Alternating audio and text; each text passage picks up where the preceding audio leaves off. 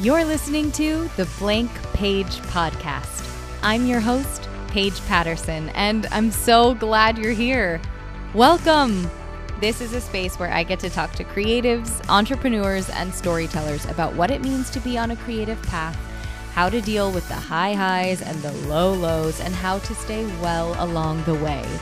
As a creative myself, I am no stranger to riding the roller coaster, discreetly crying on the subway, slash, not so discreetly crying in my car, getting in my head, focusing on results, and just not having a good time. So, my hope for this show is to create a community where we can all come together, lift each other up, remind each other to have fun, and feel fortified in returning to that proverbial blank page again and again. Thanks so much for listening and enjoy today's episode.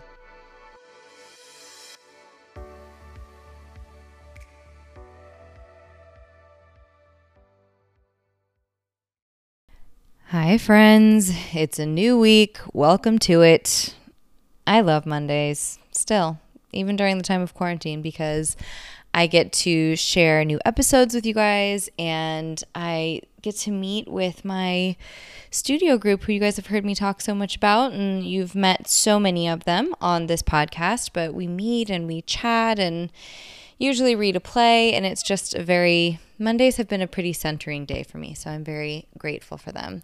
I hope that you guys are all still hanging in, still being nice to yourselves, hopefully not bickering with the people in your space too much. I know that I've done a little bit of bickering this week. It happens, you know? can definitely happen in these times. But new week, new you, new week, new me, new week, new episode of the blank page. This is a good one, guys. Fig Chilcott and I, we go way back as we get into. In this episode, we know each other from college and we stayed friends throughout our time. We were sort of parallel in grad school at New York. I was at Columbia and she was at Pace at the Actors Studio. And she's just always been one of those pals who feels like home. You know, those people who you can just pick up with and have a deep soul conversation. And I'm so damn impressed with the way she moves through life and the way she navigates sticky spots and is committed to growth and at this point is so committed to artistic output as she says in this episode she got to a point where the pain of creating was less than the pain of not creating. And I'm sure so many of you guys can relate to that. I know I can. So I hope that you enjoyed today's episode. And uh, maybe this will give you a little bit of balance with some of the news that you're taking in. I know we all need to, you know, take in information and stay informed, but I know that it can get so heavy and so wild and can just become such a shroud of fear and anxiety. Fig touches so much on how to manage anxiety and how to confront it and know when to speak your piece and when you're sort of just addicted to your anxiety and when it's not serving.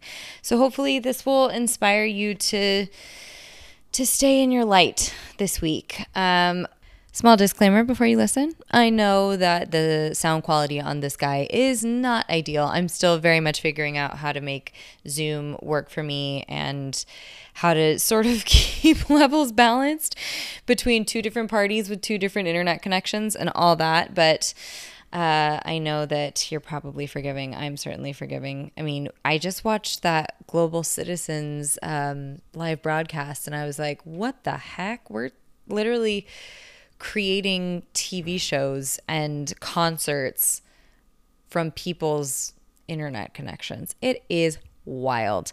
Nonetheless, you know, imperfections aside, I'm so grateful for this platform and I'm so excited to share this one with you guys. Have a beautiful week. Be gentle with yourself and everyone around you and uh, do something fun for yourself this week if you can. Enjoy Figgy. Coming to you live in the time of Corona with Fig Chilcott. this is so fun. I mean, I'm dying right now because Fig is in this amazing, what do they call it, a cottage or, or a cabin? Oh, that's a good question. I don't know. the difference between the two, but regardless, it's a hundred years old. That's so dope. So witchy. So witchy, and I'm recording a monologue to audition for, like a self tape for uh, the Crucible tomorrow, and Uh. I'm like, this is my witchy childhood dream. I'm in heaven. That's perfect. So Fig and I go way back. Way back. It's actually funny. I was thinking about uh, Top Girls when I was thinking about interviewing today, and I was like, I played Fig's mother at the tender age of 19 slash 20.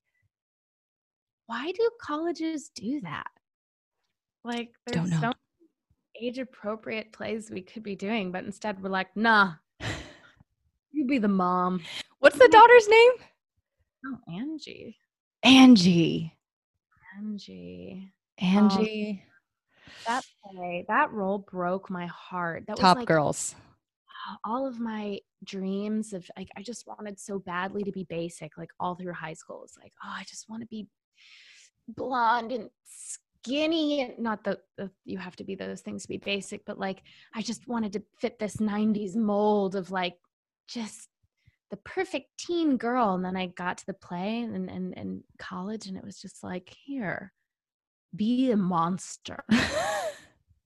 I was like, wait, no, it's, gonna do this whole thing and be this person. And then I just was like, man, I gotta find my shadow and show everyone. And I'm five.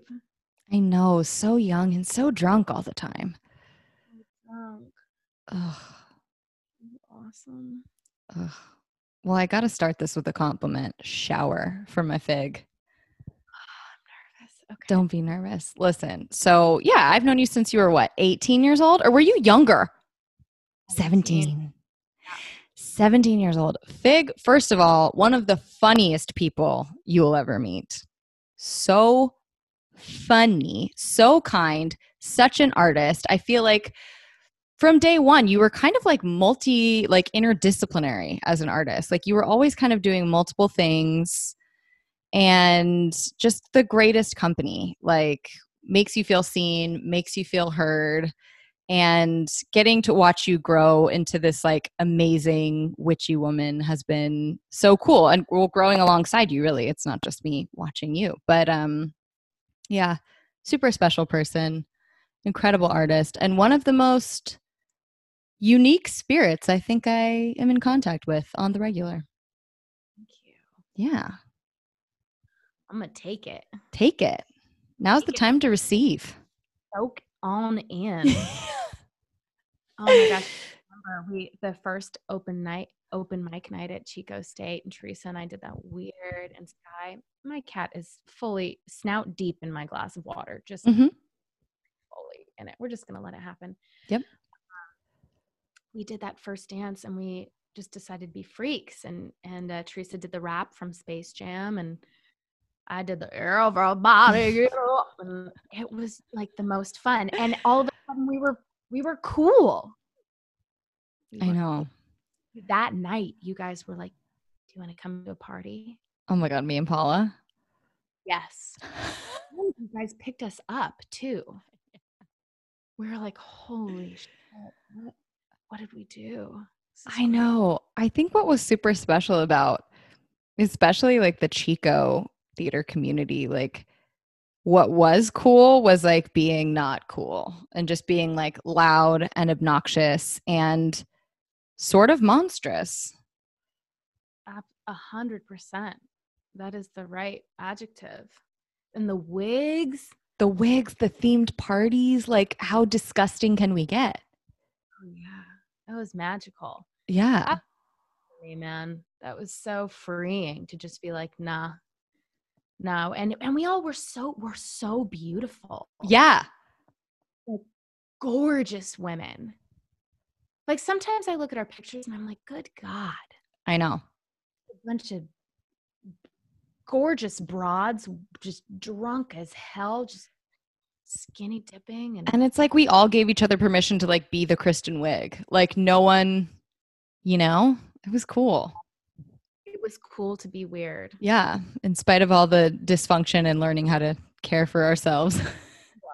Sure. Yeah. baby fig. But man, it was a breath of fresh air from just trying to make myself so small mentally, physically, spiritually in high school. It was so cool to just be like, ugh. Mm-hmm. Exactly.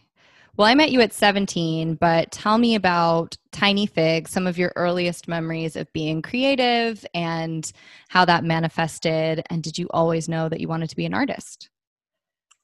Awesome. Um, I was born on October 17th, 1989, and that is the day of the earthquake, the big San Francisco earthquake. And I was born an hour before it hit.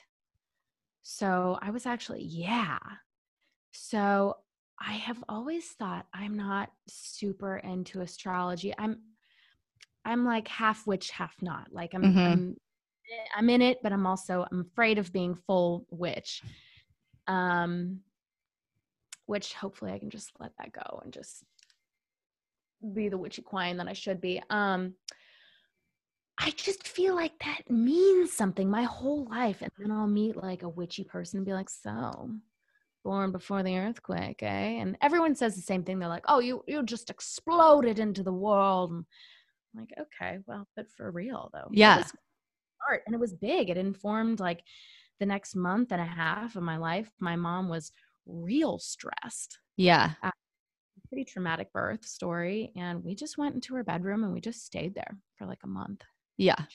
Oh, we're done. We hate the world. We're just going to hang out in here.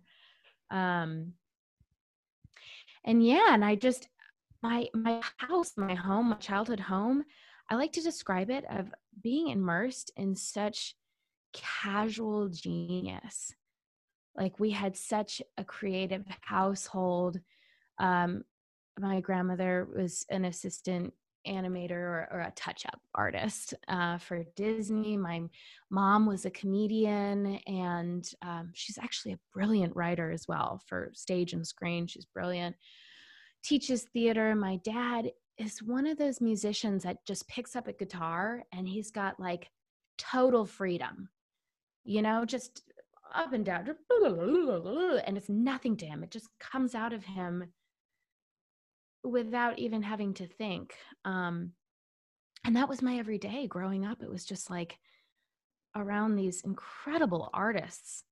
And we had this small life in the mountains of Santa Cruz. And, you know, we just had this beautiful country life. And I was so blessed to have my grandma right across the street. She was, you know, my second mother. And it was just this beautiful little pocket of creativity and yeah, from an early age my mom i i my favorite game was um preacher.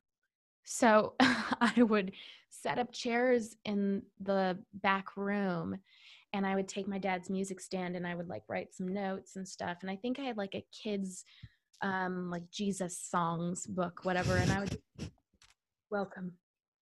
And like we're little. My mom was like no you were fig you were little and I would give these sermons on just how to how to live and how to be a good person and my mom would just be like in it like God, my mom always treated me like an adult and not like in an inappropriate way where you know some it could be damaging but just like always listened to me heard me out would reason with me she i've got a very special mother um but yeah, and they would ask me, my mom would say, Figgy, what do you want to be when you grow up? And I'd say, I want people to listen to me, which is really right. Isn't that kind of magical? Like, That's amazing. Isn't that amazing? And I have thought about it because I've, you know, over the years, you think like, am I, what am I doing?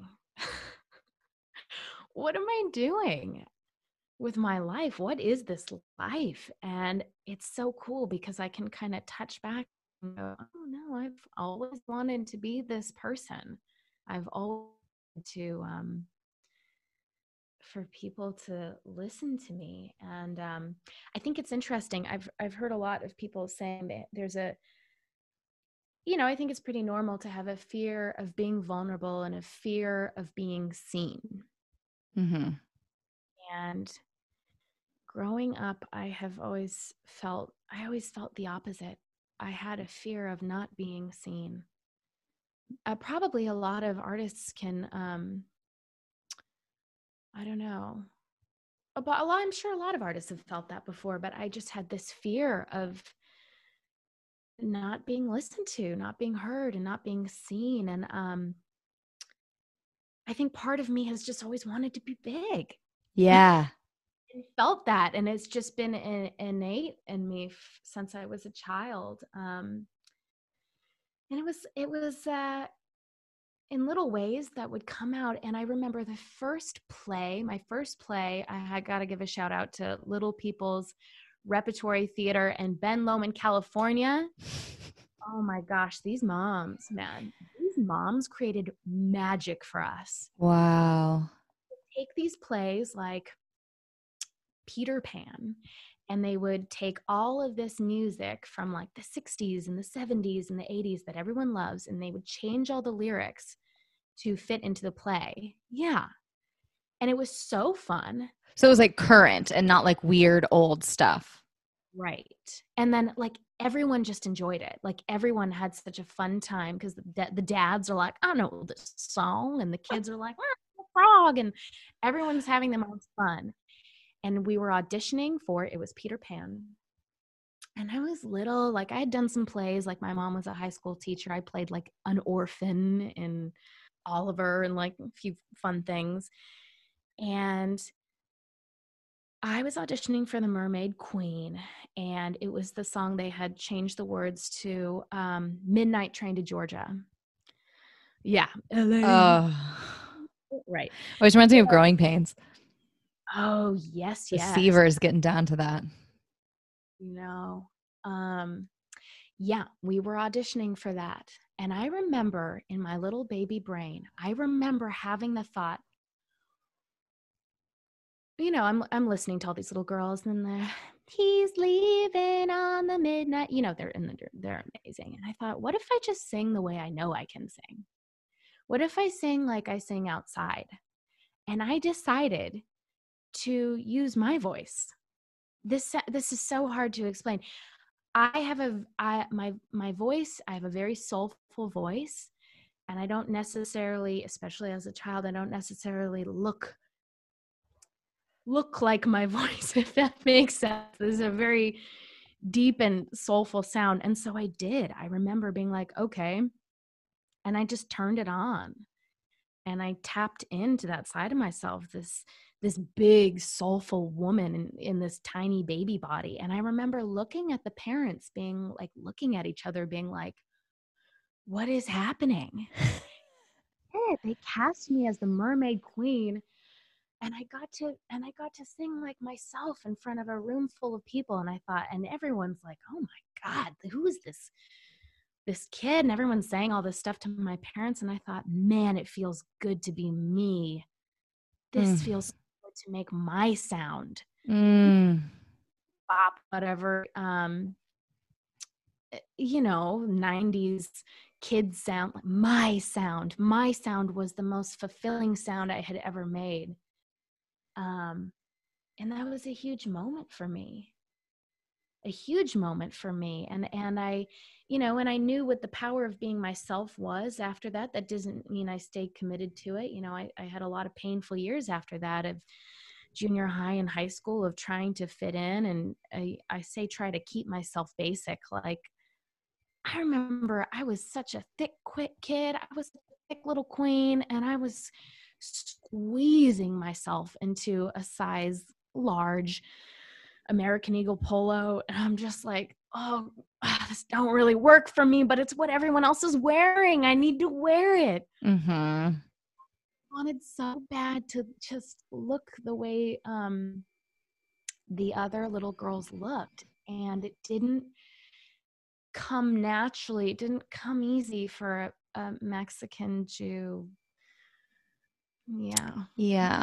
My- built like that. Yeah. Well, I think that informs so much of what makes you special is the fact that I always noticed that in you, even in college when we were literally kids, that your frustration came from a place of you I didn't even know yet what my sound was or what, I mean, I guess maybe I had feelings of like, as we touched on, and I, I'm currently working on this now in like the acting classes that I'm taking here is like letting the monster out. Like you don't have to be the pretty thing. Like you can be the Melissa Leo. You can do that, you know? But I think you were always aware and obviously from a young age of what your true sound, your true feeling, your true good, bad, ugly looked like.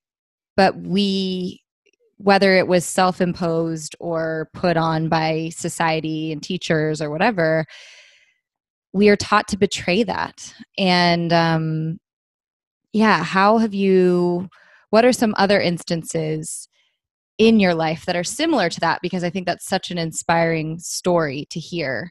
Um, you know, from the time of high school to Chico to grad school to to current uh, times when when have you really had to kind of bring back that fig sound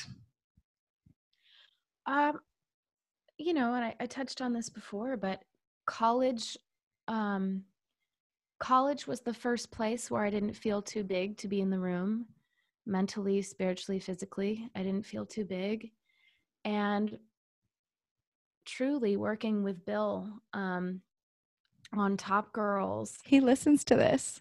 He does? Yeah. Hi Bill, we love you. Hi Cynthia. Well, I love you. You you have meant a lot to me through the years. Ooh, Bill and Cynthia, original power couple, man. Truly. Um, having permission to um, show my shadow, show my shadow, being loved getting loved for showing my shadow. I mean, what's darker than a broken child that just, she just, she can't. Poor Angie. I still love her. Like, she just cannot be accepted as she is. She just cannot. And yeah. she's simple to modify herself in the ways that we modify ourselves to get love and approval. Like, she's too simple. Mm-hmm. Which is beautiful in its own way. But I remember, I do you remember my haircut? I had my haircut to my jaw. Very and, short. You know what? There was a lot more to, of me to love back then. Mm-hmm. And, you know, I was just had this perfect circle of a head at that moment. It was just so round, and my hair was just, just completing that look. And it, I was horrified oh this sounds damaging but uh, and maybe it was in some ways but it was horrifying to play something so dark and so it just felt so ugly and scary and uh, by the end of it it was like wow if i can let myself show this version of me mm-hmm. to um not only is it healing for me to know that that part of myself is acceptable um but then I get to give everyone else permission to show their underbelly, show their ugly, show their dark side, which I think as actors, I think that's what we do. We are it is. serv- we are public servants and we give the room permission to you know people permission to see themselves say the things that they could never say out loud. You know it's healing it is. And I think we get it confused. And I've certainly gotten it confused. And especially once you start getting into it professionally. And I feel like you maybe had an easier time with this because, you know, so Fig is a graduate and a member of the Actors Studio. So special. But I feel like um, I lost sight of that. And it's only, I feel like this year, especially, it's coming to me in such a clear, message in such a channeled way that I'm like, oh, no, no, no.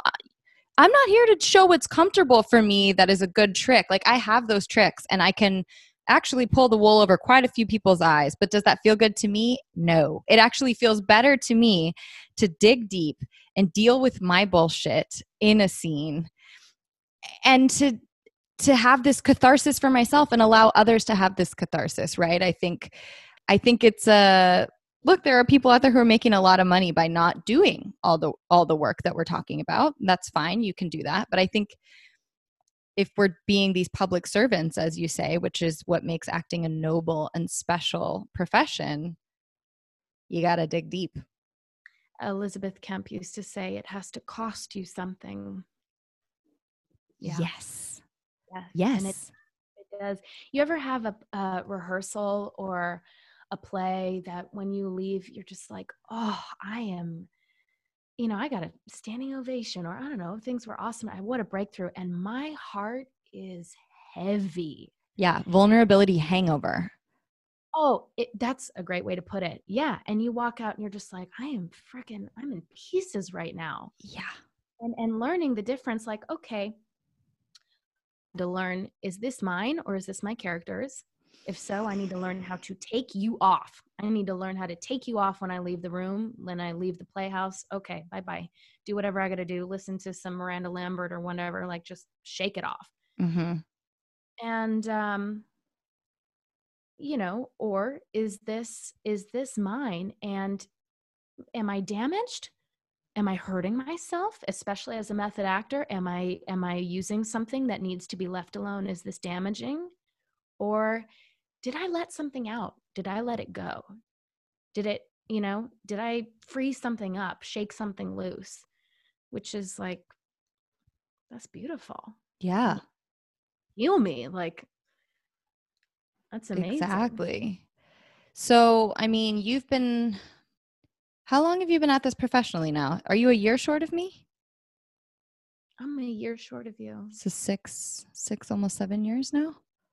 Yeah. You know, God, my ego wants to tell you, like, well, I don't know. Like, I, I took a break. You know, I graduated uh, the Actors Studio, and then I went. We have um, what we call it like the fourth year and it's optional and if you want to if you want to go to the studio you have finalist membership and that means you can just hang out you can't comment if you can hustle and get people to be willing to work with you this is after you get your mfa okay yes. This option to hang out in midtown around the members and um you know, learn more. And I did. I took it very, very seriously. I was militant in going twice a week, two hours every session. And I hustled and I got people to work with me, which is harder than it should be. Mm. members are afraid that, um, especially the students, even though they keep the lights on, like, you know, I'll, I'll be paying I'm not going to go there. You and me uh, both, sis. Actually, speaking of shadow, I talk about it all the time now. yeah, this was a big financial decision I made when I was 20. Anyways, um, you know, we're keeping the lights on, but people are afraid that because we've paid to go to the school, um, we are actually not necessarily talented enough to hold our own at the studio, which is really fun. So you have to hustle and essentially convince people that you're good enough and worth sharing a stage with, um, which is also a problem. Um, how do I say this? I wish more women, female members at the studio, would reach out to other women to work. And uh, so yeah you got to find your you got to find your opportunities and i did. I was really lucky to find opportunities to show them what i got. And um, it was magical and i made it in and i broke myself to get in there. I i, I will always wonder if i needed to or not. Mm. i don't know. Maybe i could have just uh, been myself and done the work and let my I maybe I could have let myself be happy and healthy, but I chose not to. And I really broke myself. So by the time I got the acceptance email, I was like, yay, my mm. life is. so I took a break. I took a break after I got in for years. I just kind of hid in bars and got really good at bartending and I always say there is nothing more dangerous than an artist not creating their art. I just, all that creative energy, it wants to come out. And when it can't, it turns around and eats our brains. Yeah. And creates all these really fun stories. Oh, yeah. Yeah. So yeah. I did a couple years until until I got really tired and and then I decided, you know, what if I actually just gave myself a chance? What if I did that? What if yeah. I went back home? What if I go home to my studio and I and I engage? You know, they gave they've given so much to me. What if I give them some back? Yeah. You know, and in that space, oh my God, Paige, like learning, like saying this is a lifetime membership. I deserve to be here and I will take my space. Whew, that was huge. I have chills. Yeah. Yeah. Energetically, that changes everything. And now I go there and I sit in the front row because I earned it. And yep. it, and and and that's my way of giving giving it back and and um engaging and loving my home you know i feel yeah. so blessed to have a home in the city. Yeah. Oh my god an acting home. I don't know how anyone does it without that. I i really don't know. That's what i mean that's what i've i keep talking about on the podcast but i really have found that here in la with a group of actors and we call it studio. It's obviously not the actor studio but it's like it's that. And i realize how starved i was for that. And you know i mean self-taping and auditioning like does not artistic fulfillment make. So you know getting to get back in the room with people and work on really challenging material as i know you guys do and and you're with a group of people who's not going to let you get away with shit you know? Like there's that easy way that you can go and they're like it, again it has to cost you something. Hmm, that's so casual paige. It's really cool. It's compelling but yeah. like yeah. yeah i never thought of it like that is it is such an amazing gift to have an audience. We are not meant to do this in a vacuum. We are this is a collaborative art. We are supposed to be seen. We are supposed to see. We're supposed to work with directors with other actors. And that's the job. It is and i i think um, you know that's my only that's my beef with film and i'm a, i'm a tread lightly here i i mean i love film and tv give me a give me a good netflix binge like anyone else like, i love it. Um and i want it. Pay me. Mm. i'm so ready to get paid. I am so ready for that. Um i struggle. Theater is just so much my heart and i think it's because of the the reciprocal um function the energy exchange like i just don't know how to feel fed without it. I don't understand. Yeah. It confuses me. I feel i just feel so confused about film and tv and what you redo it? You do it again? I'm doing it again? What okay what well, and I, I, mean, I mean, I'm used to stage like where it, it happens or it doesn't. Like, so I'm just gonna keep doing this at you until it looks right. Yeah. I will say, like, I think the people pleaser in me really loved getting to start. When I started working on film and TV, I was thrilled because you are not your own eyes. And you have, usually, although not so much anymore, this man in control telling you it looks great and you're like, oh, great. I'm good at this.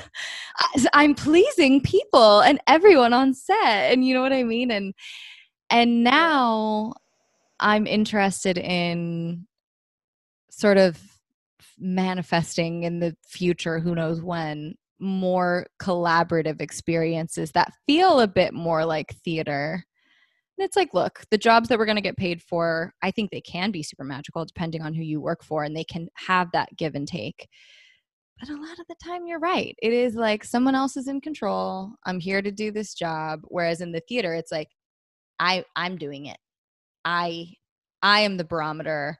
I, I surrender and I throw myself into this and, and it's the gym, you know, it, whereas like it's a little bit more like dance monkey you know? Uh-huh. Totally. Yeah. That's fun. People pleasing. I feel like I feel like I might have the opposite of like glutton for punishment. You know, I was in heaven, in heaven with Uncle Vanya and Estelle. She's sitting in the audience going, ah, Fig, I don't know what you're doing. What are you doing? And you're just like, I I'm trying to do a play. I don't I love it. I I nothing like a tough teacher, man. I love me a tough teacher, but I Oh, guess yeah. not, yeah, it doesn't have to be that way.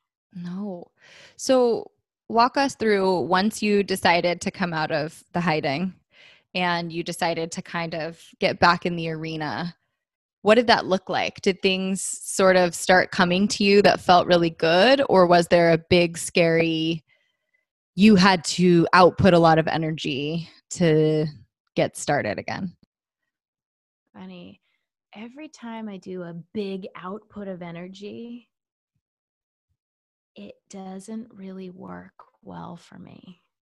When I'm letting go, which is like my big thing in life, learning to let go and not micromanage every moment, Mhm.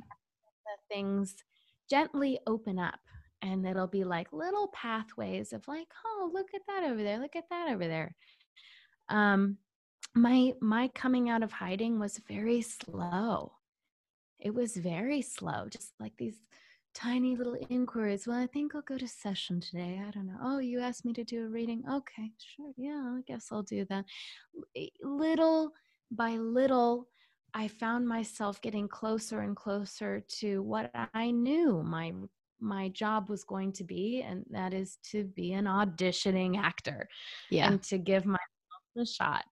Um, and my uh, the studio was really way my way of getting into that. It gave me enough encouragement, I guess, to even let myself get in the ring Which we also need. which we also need and and you know what paige we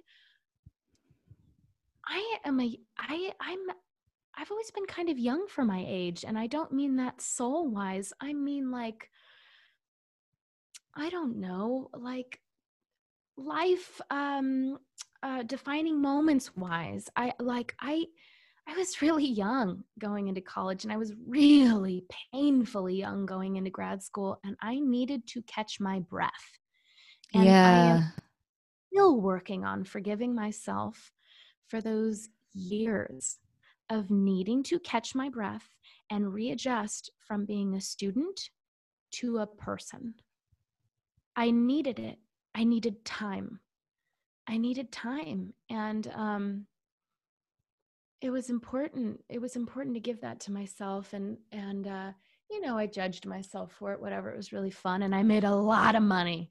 Yeah. I don't know no, but I boy, I The was golden handcuffs of tending. Oh yes, I made a lot of money, and I.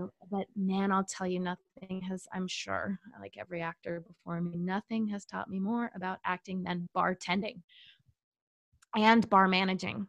Oh Yep. my gosh, I feel that way about nannying. I'm like, God, learning how to be a kid again, how families function, how, yeesh, it's a lot, you know?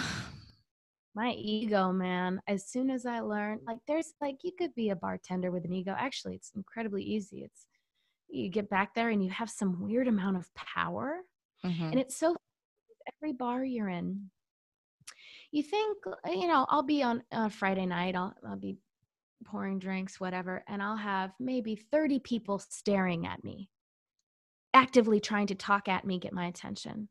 And I realized through the years, I went, oh my God, they're afraid.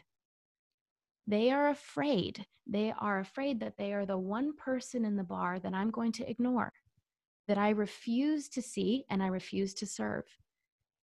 And that is an ego trip. There is like a really weird power dynamic there. And you could be totally cruel and totally within your right to be cruel. Man, I have watched people vomit on my bar, try to give each other blowjobs. I have watched the most insane things happen. And you are totally could just be like, get the fuck out, get, you know, whatever. And what if you just don't? Well, speaking of shadow, I feel like that's a shadow show. like um, drunk shadows out and about. Oh, so good. Yeah, and there's really only two reasons to get that drunk. It's to either to not feel things or to feel things. Yeah. You know, and it's different depending on the night it's different depending on the person and when you can look at someone in that light and go oh man you're really feeling a lot you need to huh Mm-hmm.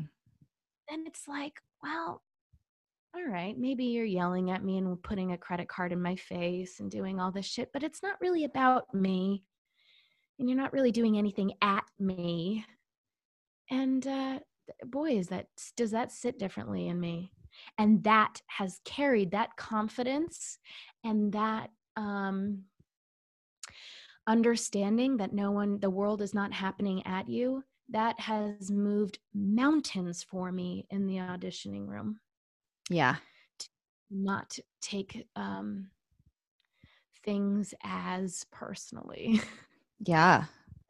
Well, being a bartender and an auditioning actor are both things that can really take a toll. What are some of your practices and things that keep you in your juicy fig magic and make you feel really grounded and still in your worth? I just listened to the one that you did with Neil. Oh my god, I'm such a fangirl. I Me too. I don't know him at all, and I've heard the most amazing stories through you and Nika. And like, Neil, I love you. I think you're a magical man. Oh, me too. He's so good. Um, long story short, um, routine. You guys were talking about routine. I love a routine. I that is like my first indication that I'm working against myself when I'm not in routine Yeah. because it feels so safe and um, so good. Um, moving my body, which um, after years of battling with um, an eating disorder and um, weight gain and loss and gain and loss and uh, ancestral trauma connected to um, weight it has taken me many years to understand the reasons why we would move our bodies and not be trying to make our bodies smaller reasons to Yeah. body outside of you know the endless goal of be smaller be smaller be smaller because be smaller doesn't really fit with my my baby fig intuition right? Of like i want to be big. Yes. so and you know my um i'm writing a play about this right now. You know my body my mind tells me to be bigger. Our society tells us to be bigger. They say want more need more have more be less it's like a really confusing message that i think a lot of women people get lost in Mm-hmm. moving my body with no goal but to move my body um going to my acting studio my studio my home and going there sometimes taking care of myself is not going Yeah. Sometimes you know i really have to check in where are you today? Are we com- are we in like a comparing kind of mood? Am i going to go in there and be really um jealous or scared or am i am i secure enough today in myself to go in there? Maybe not? Okay what can i do? What's nice for myself? I um my mom used to say to me she still does what's the nicest thing you could could you do for yourself today Yeah. that's a, a beautiful thing to ask yourself in writing i'm finally identifying as a writer yes. Yes, I- you are. Playwright i put that in my bio for um, the play that i was just a part of at laura pels the 72 miles to go and i was so oh my gosh i was so afraid putting in there like playwright but i was like you are. You've, produced a show that you wrote like stop. Yep. let it happen. You don't have to feel fraud. That's a choice like just own it. Be big. big. Be big. Yeah so writing is a huge oh man. It feels so good. That's my favorite feeling in the world is being able to say the things that i need to say. Yeah. Get it out and going That's- to bed early I actually feel like all this quarantine is um helpful for for artists. It's what you're saying. I feel like I'm in a great routine right now. We're going to bed early. I'm eating slowly, like my skin and body feel better than they have in a very long time. And I think it's because it's what you were saying about the compare and despair and all this, but you know, I so much of my unhappiness comes from feelings of not doing enough or of FOMO or of feeling like I should be further and whatever. And right now, like you are enough. Existing is enough. Whatever you're called to create is enough. Ain't nobody booking jobs around you. None it's about you in your home doing what makes you feel good. And I it's kind of lovely. Of course there's a lot of fear to battle and other things, but Anna yeah. and I were my partner and I were literally saying last night, we're saying we admitted to each other that there is a small piece of us that was a little bit relieved with this quarantine. And I said to him, I said, man, that is, that's not good. That's not good. If it literally takes a pandemic to stop judging ourselves for what we should be doing and what we aren't doing and uh, and to actually let ourselves take a break, do the things that we want to do. I was saying uh, the shoulds, all the shoulds are gone right now. it's just who do you want to be? Yeah. What do you It's it's pretty it's a magical window. There of course there are a lot of practical stressors and, you know, the illness is very real and the finances are very real, but I keep saying this, and it's probably just to soothe myself, but I'm like, this is exposed such a level playing field. Like, we are all so vulnerable in terms of our person, in terms of the money we need, and like what we had going on ain't working. So, no, and it's it's been like a master class for us worriers that feel like we're getting a lot done when we're really worried and loving everyone so well. We're really worried and it's so good. And there is not a damn thing I can do. I can tell my dad to wash his hands until I'm blue in the face, but I am not in Idaho and I cannot make him do anything. I can't I can't save anyone. This is such a, a real life come to Jesus with having to let go.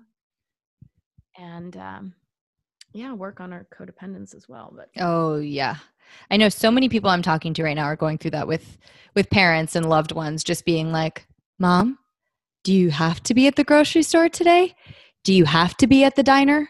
I don't think you do. Like you know what i it's just so but again it is like you have to let go. They're going to do what they need to do. You can say your piece to make yourself feel good but then i have no control over what another person is going to do no matter how much i love them. Control at all and i think it's key what you said with the saying your piece. I i literally had to tell my family i, I had to say i'm really afraid someone is accidentally going to kill you by um, not washing their hands and i really want you to stop going to work because no amount of money is worth your life. And I respect either whatever decision you make because I cannot control like literally having to speak on a, the re, like realness at 100 of like i need to say this for me mm-hmm. because i'm so afraid. This is a level of fear i've never experienced. I feel like i'm saving you by telling you all the things to do. Um but yeah no after i speak my piece i have to let it go mm-hmm. or kill myself with anxiety ugh i know i know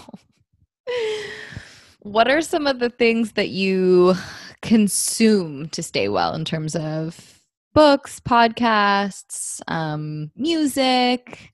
I know you're with a musician. Um, nothing is more beautiful than watching an artist do their art. Yeah. Like, person will never be more beautiful than in that moment. And I'm so lucky I get to watch my partner do his art on the regular. That it really feeds me in such a special way. Um, as for the things I'm consuming, I have what I consider really trashy taste in all things um, media.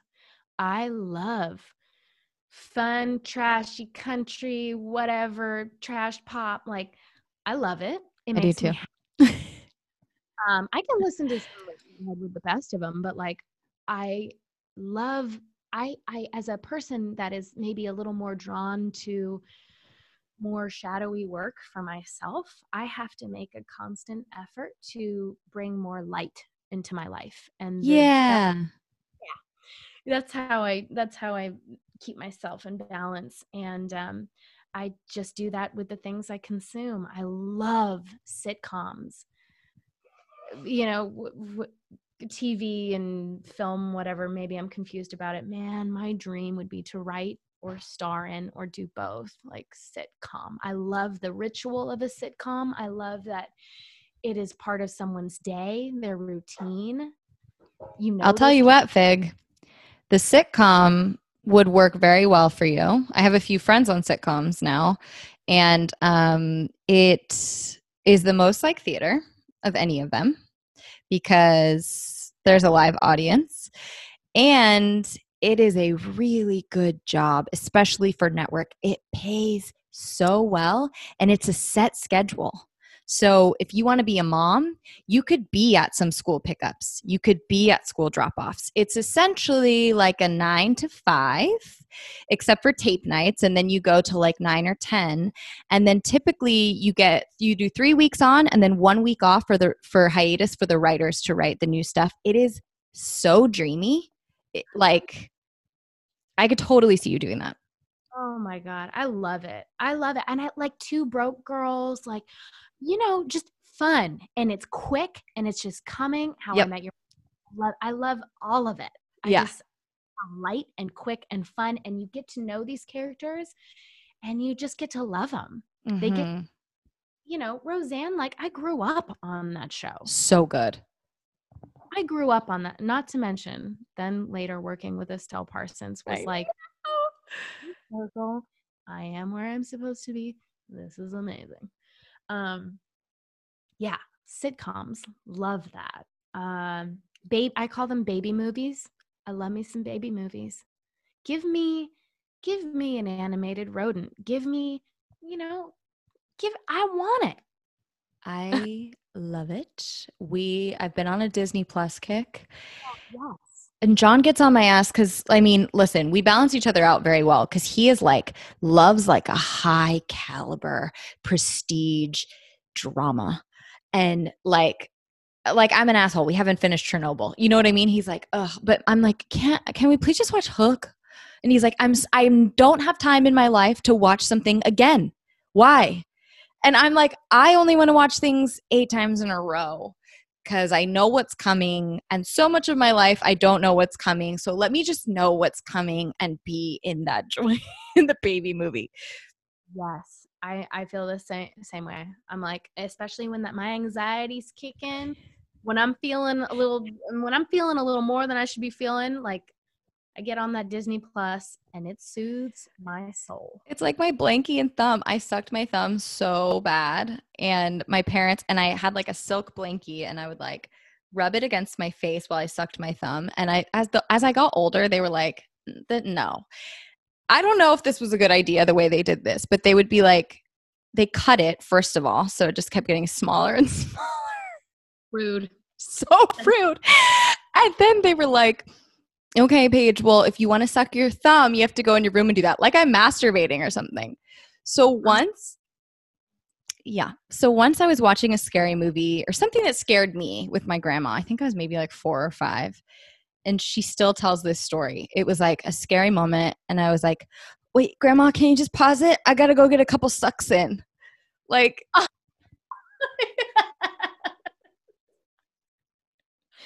sometimes I just need to get a couple sucks in on Disney Plus and watch something again. Always need a couple sucks in. I Yeah. sucked for I say 11 years, but bitch, that was more like 14. I know, me too, in bed. in bed. You know, no one's around. I don't need to. I don't need at school. Like I'm No. fine. Let me just like rack up an orthodontia bill real quick. Real quick. I, uh, no, I needed that, man. I needed that. And apparently, it's a sign of intelligence. They say that self-soothing is a sign of intelligence for children. So we were just, you know, woke, and everyone else is basic. Oh. What do you Uh, feel like is the biggest hindrance? Oh, wait, do you have more? Not really. I loved for for your solo sode. You said that you love a good like family struggle book, like a good like I don't know. I'm so into like a period piece of like, and then we got the crust of bread and made it for another night. I'm like, yes, they, they fucking did. Oh my god, Angela's Ashes from like an Ugh. inappropriately young age. I was like, this is the best thing in the world. So good. So good. Yeah, just you know, people just getting by. Yeah. I do. Uh, You mentioned it earlier in terms of just like the casual genius, but what were the the good lessons that you took from being raised by your mom, your grandma, and your dad? And what were the things that you were like, no, about without, you know, without giving them shame because they're all magical people? Doing the best we can. Yeah. My parents are. I'm emotional. I miss them. Yeah. Whew, this is a weird time to be alive. It Um, sure is.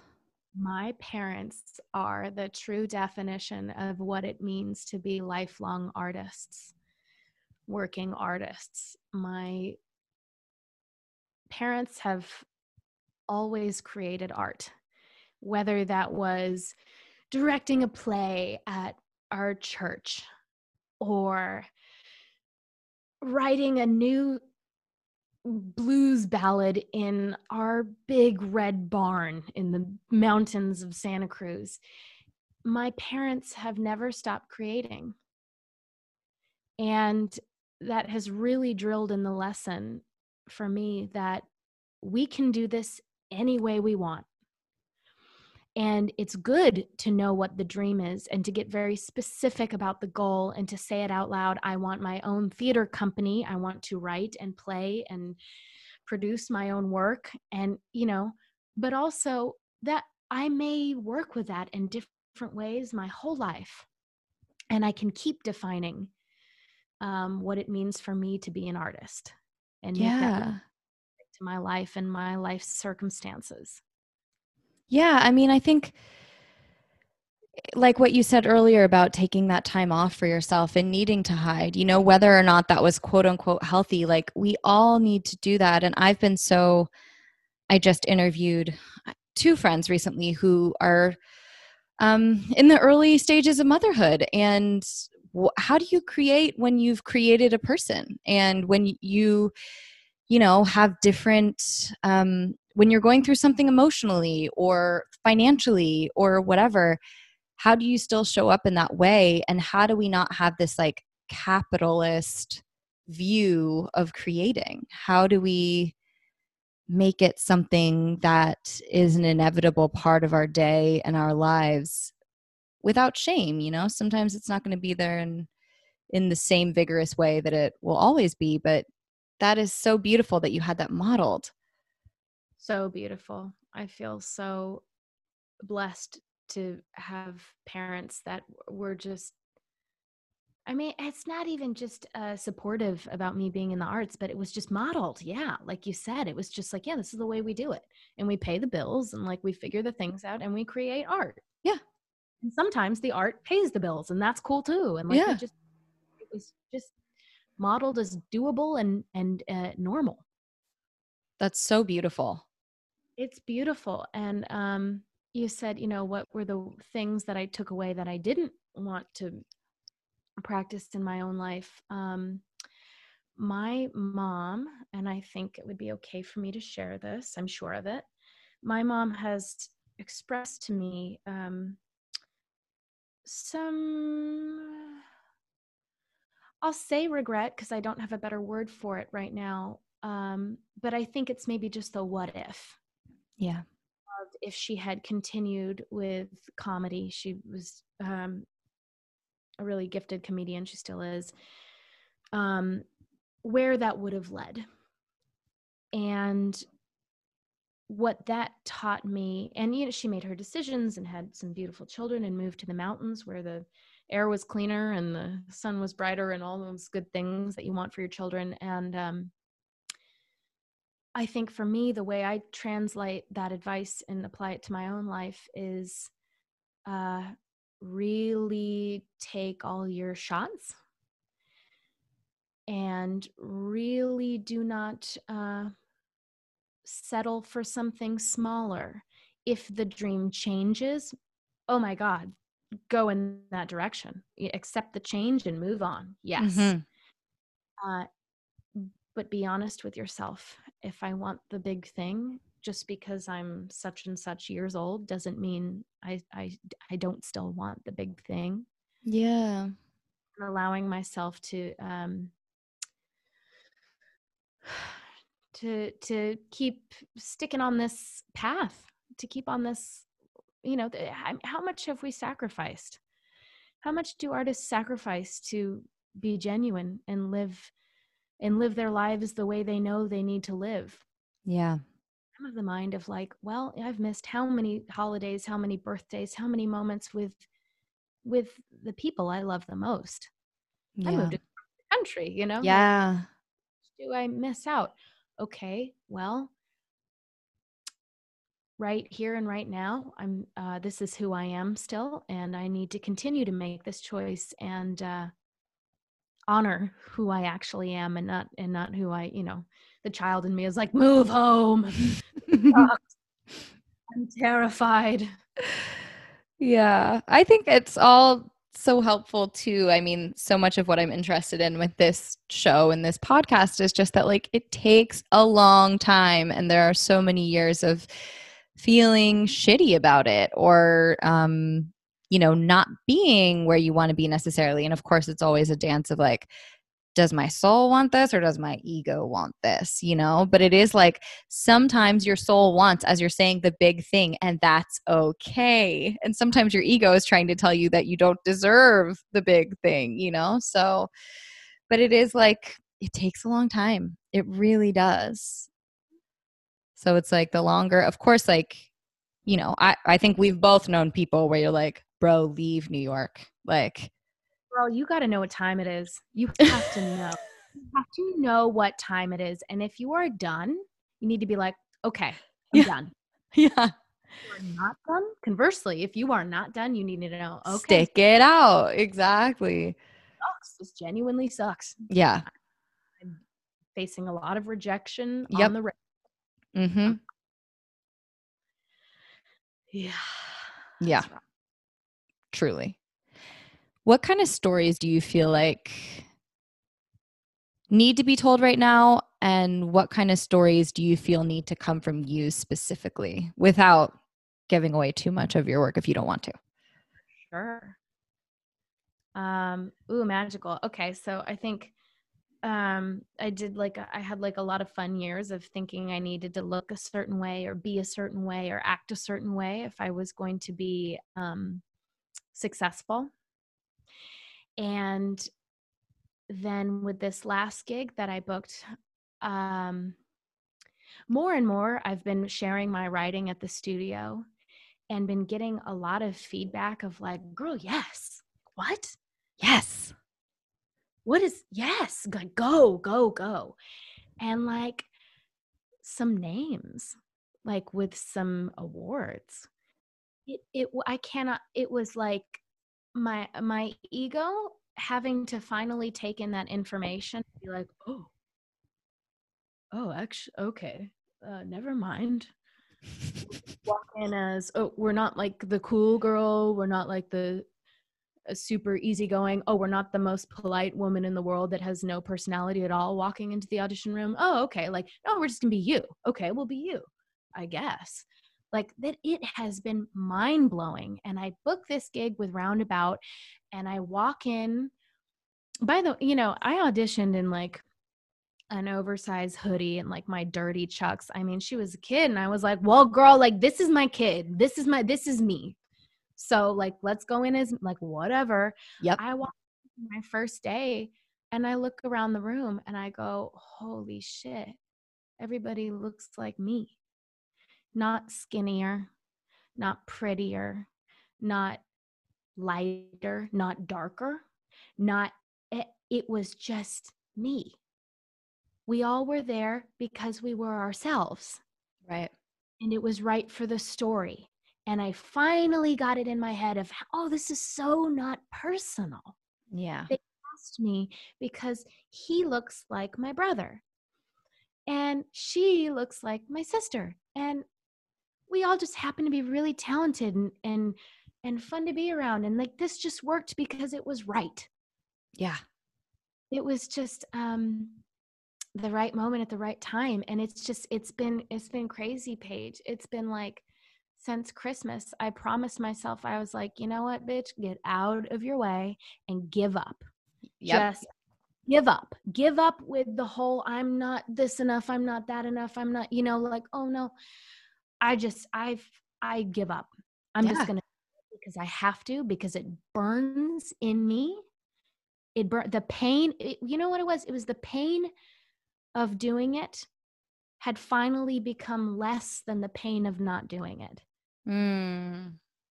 Like it, it was just like, I'm in so much pain not sharing the things I need to share and being the artist I need to be. Like, fuck it. Maybe everyone will hate it. I don't care. I'm getting up. I'm doing this. Yeah. We have we have to express or as you said like we become a menace to ourselves and a menace to society and really like when you realize that all the bullshit and all the dancing you do with your ego and I'm not this enough, I'm not that enough, or someone else is better, or my, why does my story deserve to be heard? Like, that is actually you messing up creative flow on the whole. It's not just like about you, you're blocking what you came through to do. And A, doesn't feel good, as you're saying, and B, like, it's just it's not nice it's not nice We got to give it away. yeah We got to share it and um, let the world have it. It's interesting being a, a white presenting um, woman of different ethnic backgrounds. I have been in the, the other way too, on the other side of like, oh, well, now I'm not, I'm not Mexican enough, and I, you know, and and I I I don't, you know, I, I, it's like this whole other insidious way of telling yourself you're not enough. Like, what is this? No, yeah this is my time to shine. We are hearing different stories from different colors, different body types, different ages. Like, let's go. Stop. And it's it's everyone. Like there are so many good stories out there right now and you can look to so many people of all different backgrounds and like there's there's someone out there for you who's modeling that like you can make it. You just have to look. Like and also you don't really need anyone to model it for you because there's only one you. Like you know it's it's so hard to remember that. And and people along the way it is tricky because you know when you're dealing with representation or trying to get something made you will inevitably be told oh well there's already something like this or whatever. And it's like you just have to know what's true for yourself and decide if you want to change to fit the mold or not you know? It's all a choice Right. Yeah. And I guess what we're learning is like the changing to fit the mold is like not even working anymore. it's like not even helpful anymore. no Nope. know? Shannon. Um yeah, wait. So I, I feel like you talked about getting to the place of having to tell the stories, but specifically what stories do you feel are Ah. so important in healing right now for yourself and for the world? So I've mentioned this a lot, and I guess it makes people really uncomfortable to hear. To to I, I say to people like, "Oh, I used to be really big," and I think it is really hard. People immediately want to say no, and I'm like, "Well, well, no, I was," but I also want to express that. Um, and I think it would be really healing. I think a lot of women would um, resonate with this that that baby fig that had to go to the refrigerator to feel safe, I'm really thankful to her. And I really love her. And that was her best tool to stay um, safe emotionally. And I'm really glad that, some, that I had something to make me feel safe emotionally. I really needed that. I needed I needed those 70 pounds of protection around me. And I can forgive myself for that. I can forgive that kid that didn't know any better. I, and and I can laugh at it. I can laugh at it. I'm at a point where I'm like, girl, I was thick. And I think that is fucking hilarious. And also on the other side of it, you're able to heal yourself in a way that you're not on a loop anymore because as you're saying, you needed that weight then. You needed those those tools. And now you're like, well, I don't need that. So it served me so well. Yeah. It really kept me safe and it and it gave me um some, you know, some happy feelings when I needed them.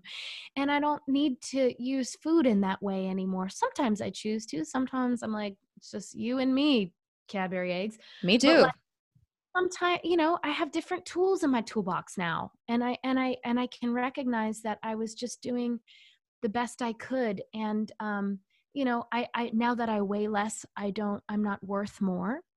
I cannot increase or de- decrease my worth as a person. Yes, I had many um, people in the business tell me for many years that I needed to be smaller if I wanted to have a career, or I needed to get very, very big to have a career.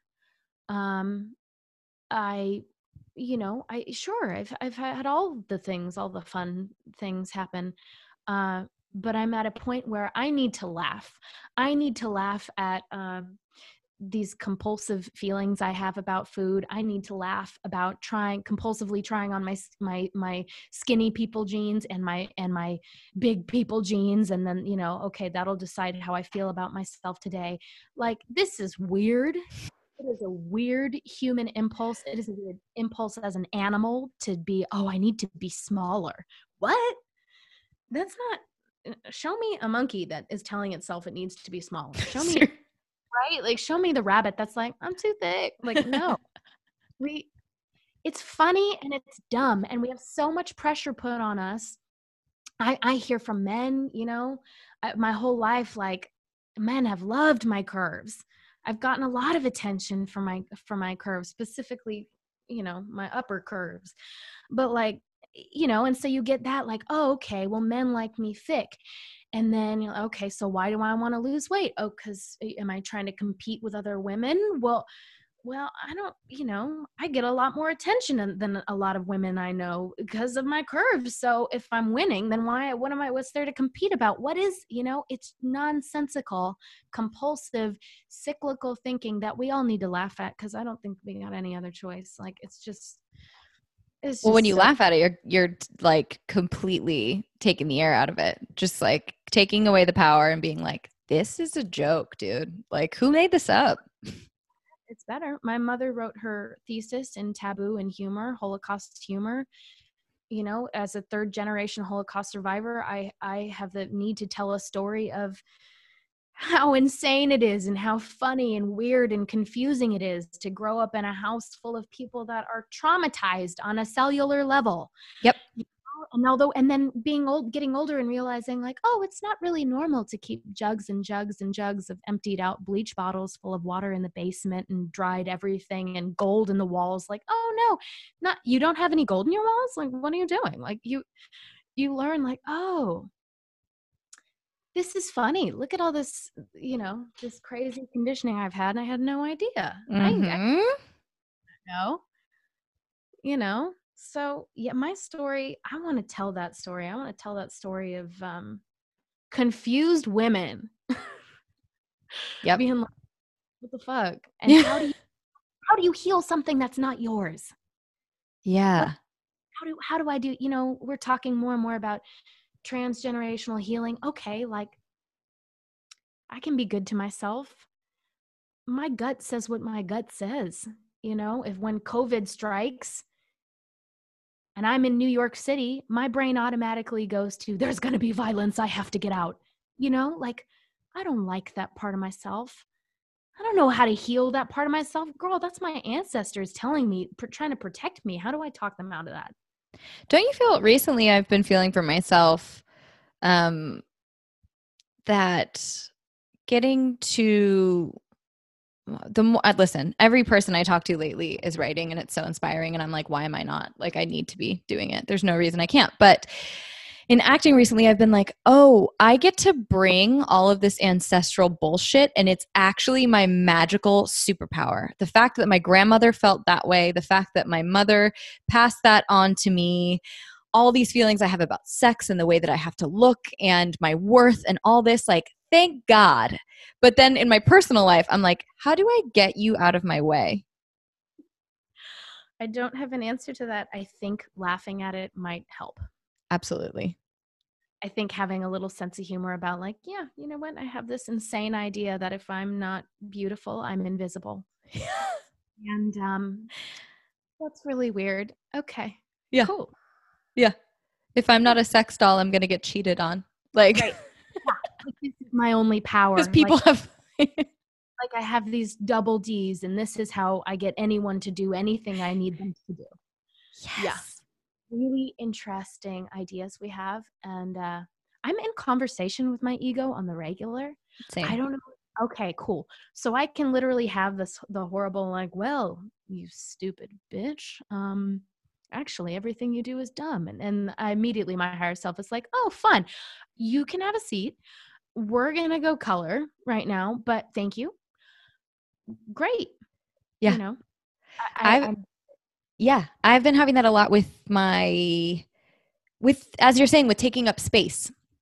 I mm-hmm. think like I'm big. Like I'm a big personality. I'm loud, I'm goofy. And I think like the way that my container is a lot of people don't assume that right away. They don't assume that I'm funny or weird or whatever. And I've been showing up in more and more spaces as my like goofy loud self who tells people that she pees her pants and when she takes edibles and laughs or and then i'm like and then afterward and this has happened like when i i booked like a big studio film last year my first one and i immediately walked out of the room and was like what an idiot. Like why did you talk so much? Like i walked in the room and i was like hey what's up? Like just so talkative took up so much space and i was like this is a role that literally has a profession for a name.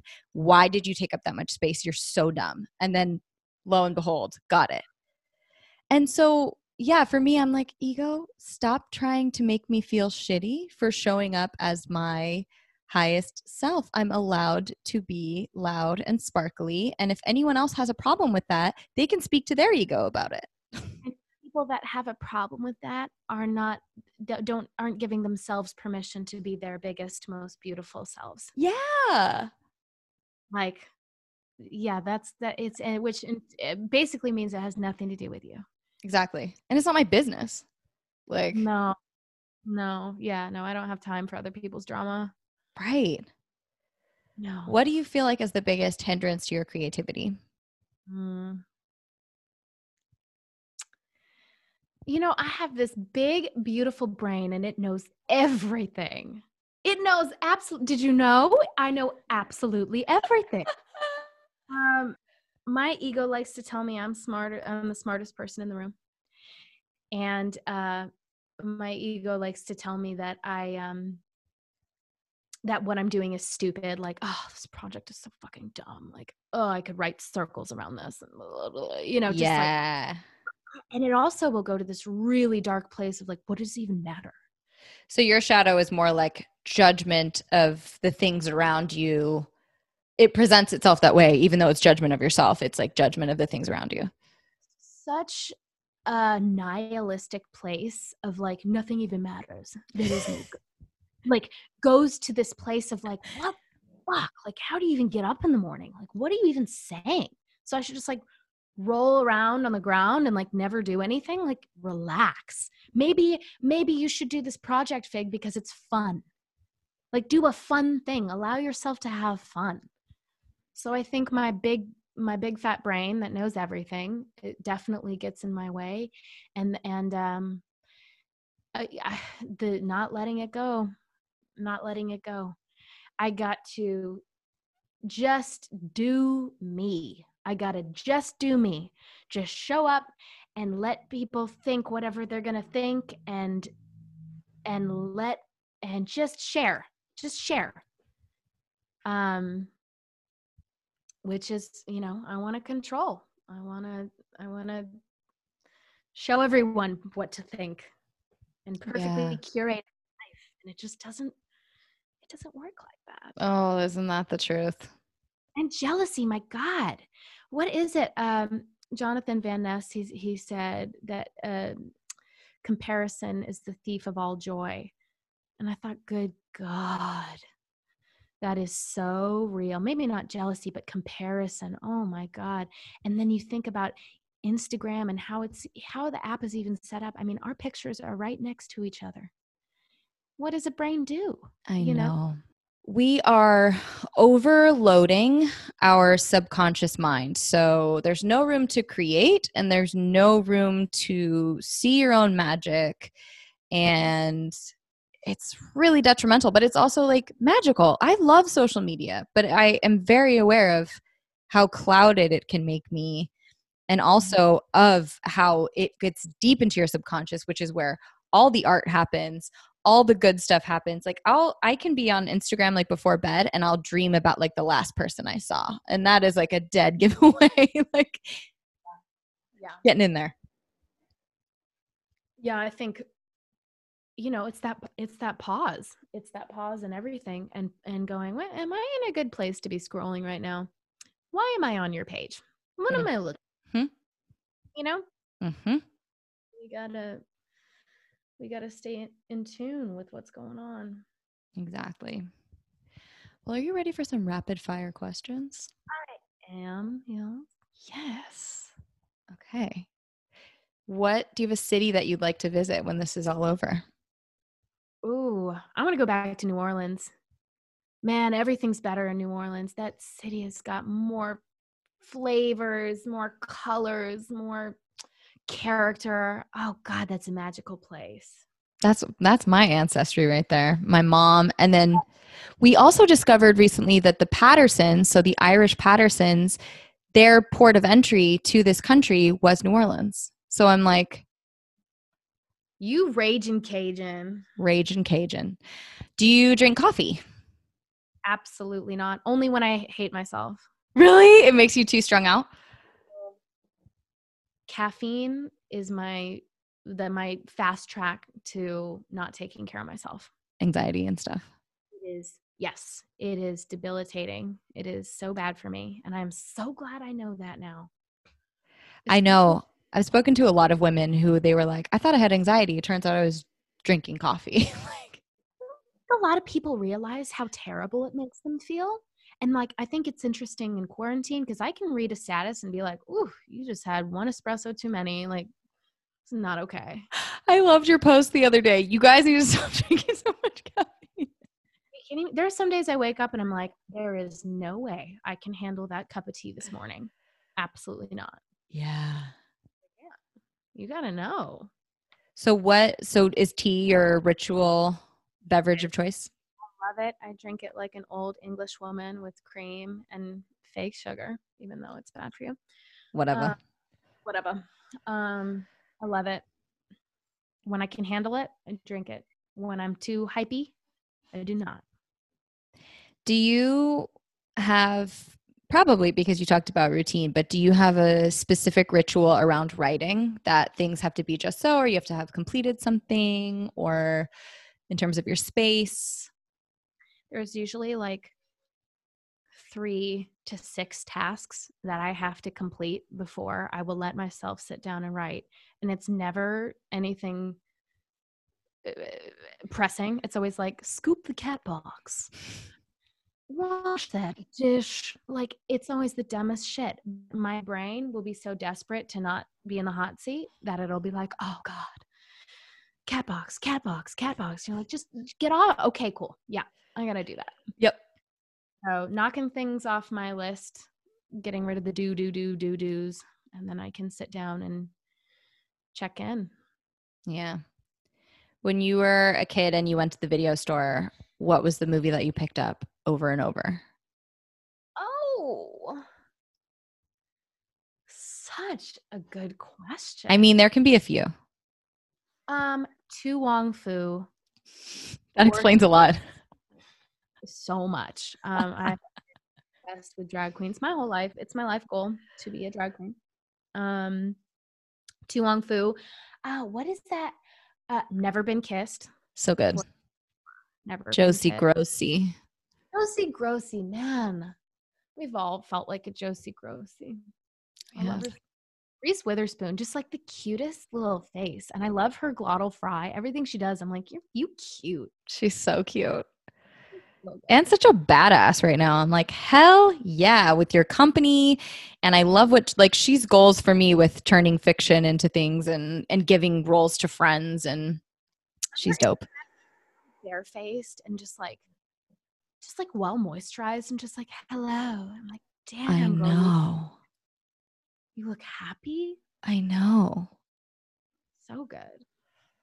Um, what else? What other movies? I mean, just Die Hard, Disney junkie, man. Peter Pan was my shit. Alice in Wonderland was my shit. Was there which ones did your grandma work on specifically? Is there anything that she touched? touch up for cartoons? Grandma did cu- touch up for like Wile E. Coyote, which apparently was a nightmare, and like, and then like some um commercials and stuff like that. Grandpa Arthur Babbitt, he was the one that did Pinocchio and Snow White and um let's see uh was the, the the dancing mushrooms fantasia Oh, like Fantasia. he worked on a bunch of those so but i guess i didn't really watch those ones that much so I still love Fantasia. We're watching that uh Imagineering on Disney Oh. And I'm freaking loving it. yes Um, yeah. Oh my god, this is this just popped into my head. Did you have a favorite chapstick flavor as a kid? absolutely what's that it's like that really basic chapstick with like the cursive right i think it just says like chapstick. Chapstick. yes and it Cherry. is- i love the smell I know. So, It's like, really good. chemically but like satisfying chemical Oh man. I know I was thinking of you when you said um when you said fake sugar. I recently have like gone back to I spent so many years doing like expensive green skincare and now I'm like you know, when I had the clearest skin is when I used like Cetaphil. And I've recently gone back to it and I know it's like toxic sludge, but my skin loves it. And I'm like, oh well, something's gonna get me sick at some point. Whatever. who taught me that was Nikki Lee. Nikki Lee Nansel. And she, when we lived together in a one bedroom apartment, me, Teresa, and Nikki in Crown Heights, sharing a freaking living room with Nikki, she was like putting some, well, oh, it's a 10. She was like, on her hair. Yeah. And Teresa's like, you know, there's parabens and shit in there. And, and Nikki was like, I am only going to look this good once. So I'm, I'm going to use all the things and I'm going to just, I'm just going to look good. Yeah, exactly. Ugh. Do you have a favorite book? I so thoroughly enjoyed the My Brilliant Friend series. It was so magical. I was just discussing this recently. I think it's maybe my favorite reading experience I've ever had. I mean, I recently loved, and I've talked about so many times, the book by Claire Lombardo, but yeah, My Brilliant Friend was so good. And I'm really impressed with the TV series. Oh my God, it makes me so happy. I didn't think that I would like it that much, but I'm like, these kids are so good. It's so the world is beautiful. It's not different than what I pictured, oddly enough. In fact, it like is better. A hundred percent. It's gorgeous. Love their I love their love. And I love how complicated it is. It's so true to women. Oh my God. It so really is. unapologetic to be like, she pissed me off. And I was The rage. Yes. The rage and also the like the ferocity at which they love each other. Like, wow. Are you a Lila or a Lenu? I think I'm a Lenu who's maybe grown up to be Mm. a Lila. What do you think? I think you're a mixture. Yeah. What do you? How are you? Oh, I am Lenu. I am. I think I'm full. I think I'm through and through Lenu. I fucking love Lila, especially in this season. Like when she becomes the glamour puss before she becomes a dilapidated inn towards the end. Yeah, so good. Ugh, the scene. I thought they did so great with the the wedding night. Ooh, Felt like how I felt reading it, and it's like yes. Ooh, I hate all those men so much. I know, but then they're just doing the best they can. Totally. Like they all have just have the tools that they have. I love stories like that where people are just like, "This is what I've learned, and I'm doing what I can." Yeah. Exactly. So the Ferrante. Have you read any other Ferrante? I feel like I want to. I want to as well. I'm not sure anything from what I hear from other people with Ferrante fever. It's not as good as the series, but it's still a lot of the same themes. So if you like it, you'll you'll like the other ones. Being in her world, I love it so much. It's so gorgeous. So much sense to me. Mhm. Yeah, I gotta get on that. Do you have being a former bartender queen? Do you have a favorite cocktail to make? Ooh, fun. Um,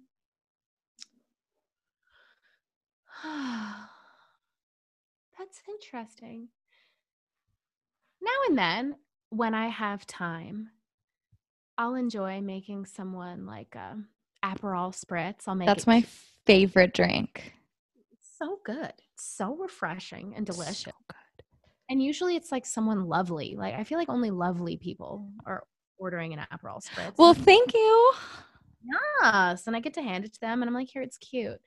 But um, the shifts that I normally work um, are so insane and so busy that normally someone will be like, "Can I get an old fashioned?" I'll be like, "No, I don't have time. What would you like?" Or I'll go if I'm feeling really bitchy. Mm, try again. it's just a nightmare. Uh, You're like, how about a shot? You want a beer? yeah, yeah, yeah, totally. How about a beer and a shot? Um, yeah, sometimes you just uh, you just got to keep going, Yeah. especially when they're 22 and they're not going to tip you anyway. So bye. Yep. Do you have a classic theater role that you're dying to try on? Oh yeah. I don't know. Mm, doesn't matter. I really want to play Abigail in the Crucible. Yes. I feel like I understand her in a way that uh, I've never seen p- portrayed. That's exciting. It makes me crazy. Whenever I see someone doing petulant child like, John, I know you. You clutched me. Oh my God, the Broadway performance, they literally had her in a schoolgirl's uniform. And I thought I was going to lose my mind. No, this child woke up to her parents' skulls being crushed next to her on the pillow. Like, this is a woman Yeah. tell a man that I know you. Like, no, she is saying this from her womanly being. There's nothing childish about it. It makes me crazy. Yes. Crazy. Yes. What is something that you want people to feel who spend time with you? Yeah.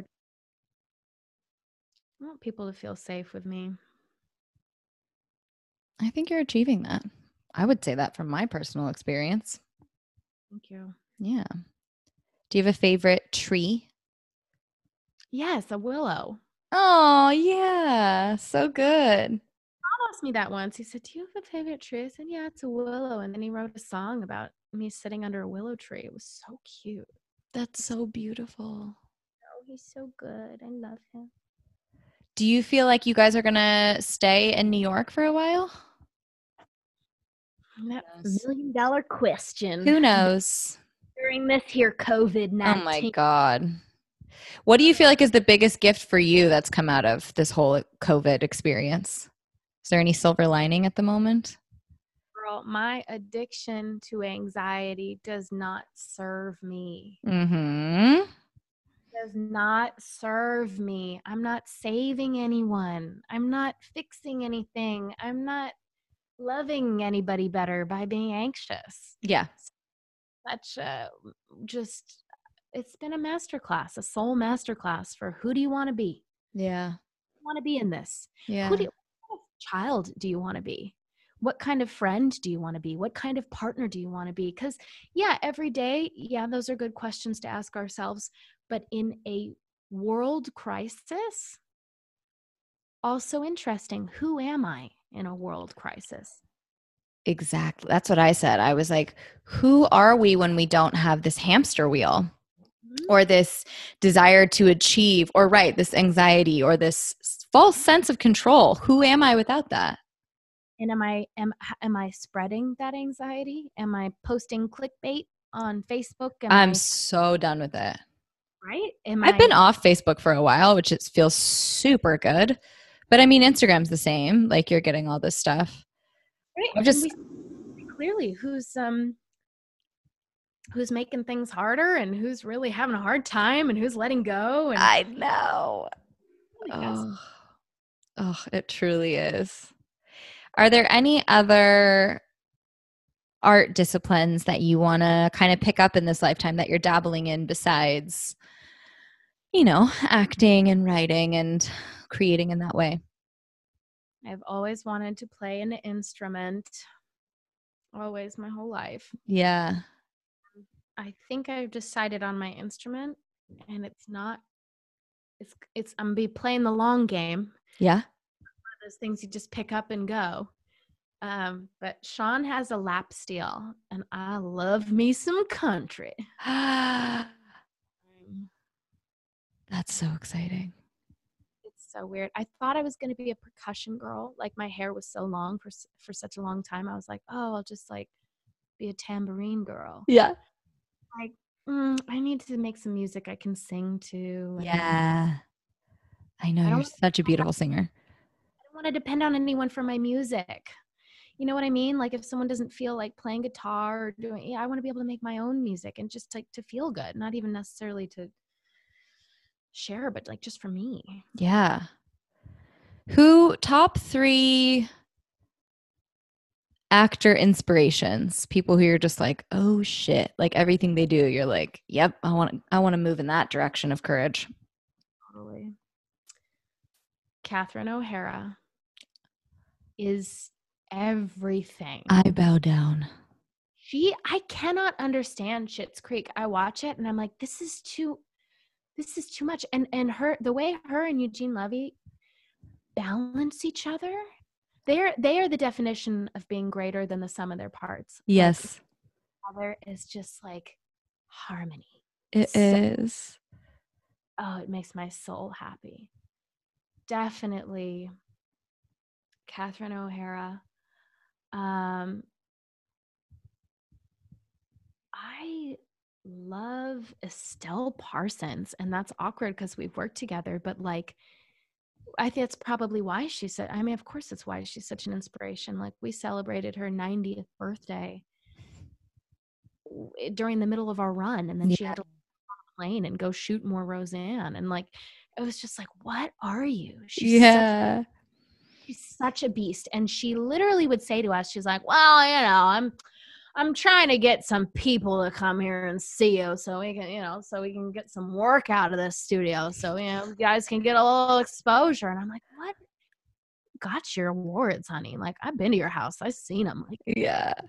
Who do you care if we're seen. Like she is such an activist yeah. for environment, um, actors of color, new actors. Like she is just such a freaking beast. I love that woman.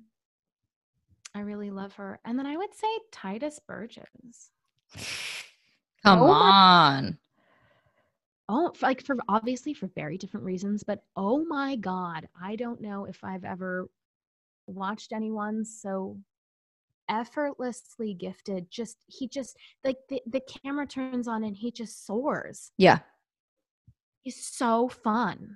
But I think that goes back to like to bring it full circle to like baby fig's instincts. Like that's what he is embodying. Mm. That only he could do that. And he and he runs with it. He's not he's out of his own way, you know? Like and we love to watch that. So why do we think that we shouldn't be doing that at all times? Oh, there's no way he would be nearly as exciting if he was trying to be anyone else. Yeah. do Yeah. himself in any way. I mean, he's just magic. I love those pics. Do you have a Oh, song that always makes you feel better?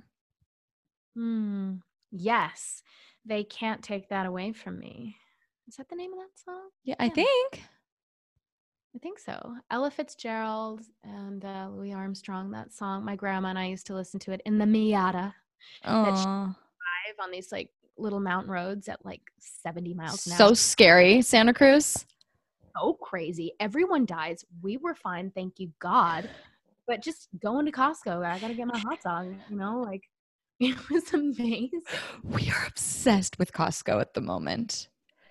So much. Since moving here, and thank God we got a Costco membership before all this shit went down because we are now like the water bearers. Like we are like bringing things to people, like contactless toilet paper delivery. But um, yeah, the hot dog, good memes. So good. A syrupy ass berry smoothie. Those frosty, freezy, whatever coffee, mocha. Oh my God. I know it's so good. It's so good. Coffee for a mocha freeze any day of the week. Give me that heart attack. It's need- also crazy like how much um like organic selection they have these days like in all fronts. The produce, everything is so John and I just all day every day, especially cuz we're only eating at home now. We're like those that Costco thing is really good. This is good. I haven't had anything I'm disappointed in from Costco. Costco. And we love seltzer. And I mean, getting Yeah. like a pallet of seltzer, you feel rich. I need it.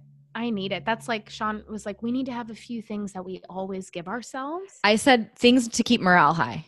Like, Mhm. and that's one of them for us. We're like, I need a I need a cold seltzer. Yep. On the I need to- mhm. exactly. Do you have a favorite dish to cook? Mm. We're really focused on low sugar. Um,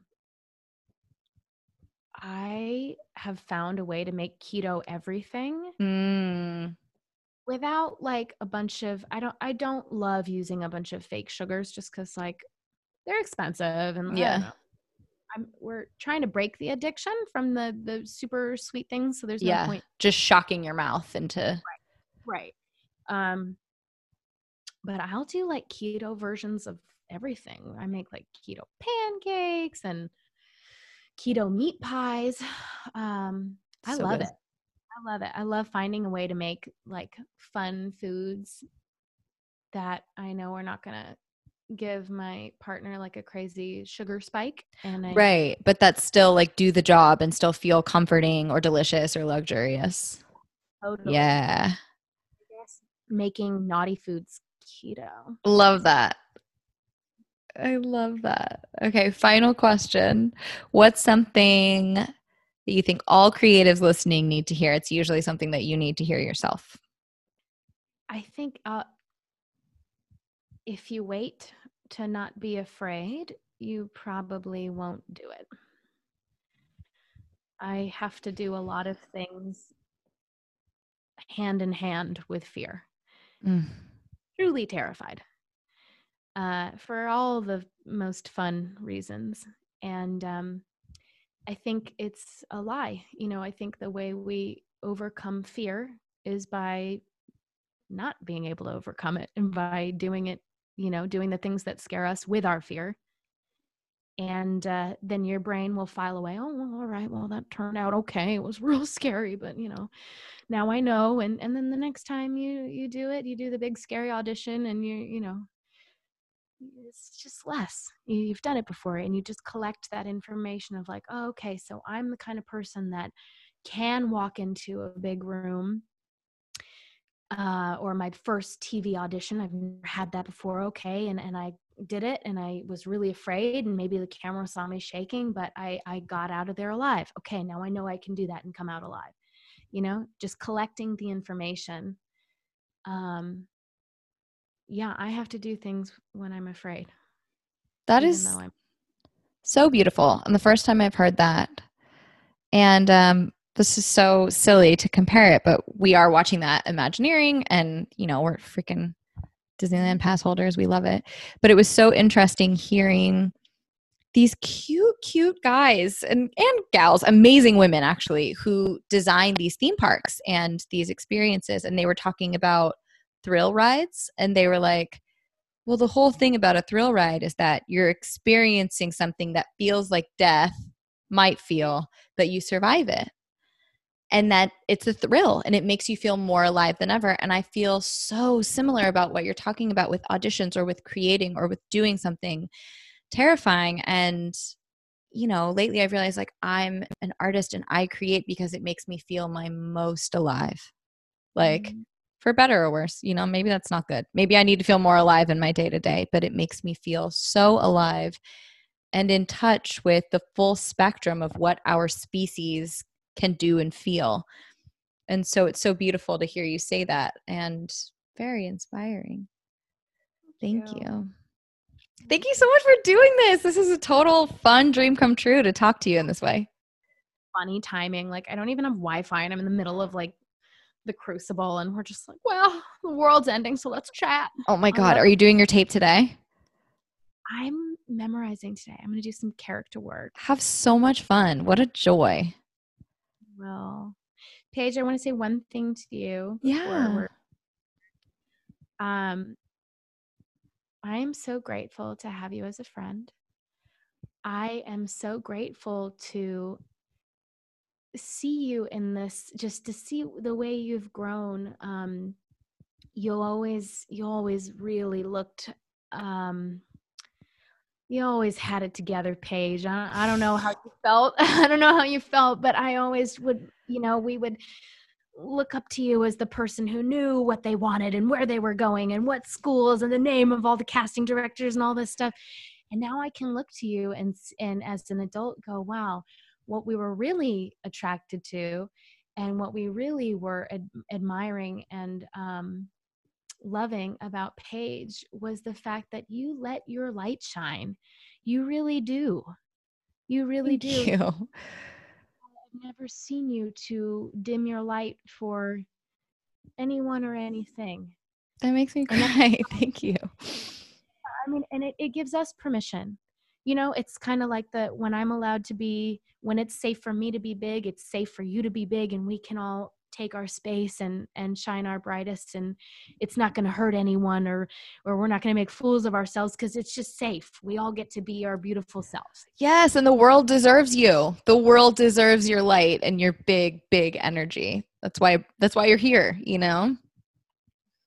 Amen. So thank you and i love this podcast. Thank you. Thank you for everything you said today. I I actually can't wait. It's so funny. I mean, I don't really have any editing to do with this one, but I some of them I just can't wait to listen back to hear what uh-huh. you said again to to reinforce it. There was so you get you dropped some beautiful beautiful experience and knowledge today and I know it's going to inspire so many people and I've definitely seen a spike in listening since all this, so I know that you're going to really make someone's day with sharing your experience. So thank you so much.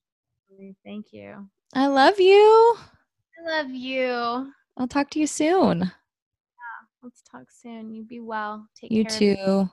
Hi to Shawnee and the kitties. Bye.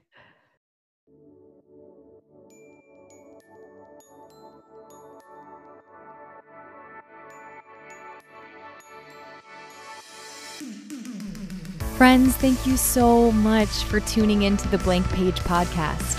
If you like what you heard today, please subscribe to the show, rate, review, and if you have a friend you think might benefit from these conversations, let them know about it. Spread the word. Let's create a community where we lift each other up, support each other through the shitty times, and celebrate each other's wins. Please let me know if there's any way that I can support you in your journey. Thanks so much for listening and have a beautiful day.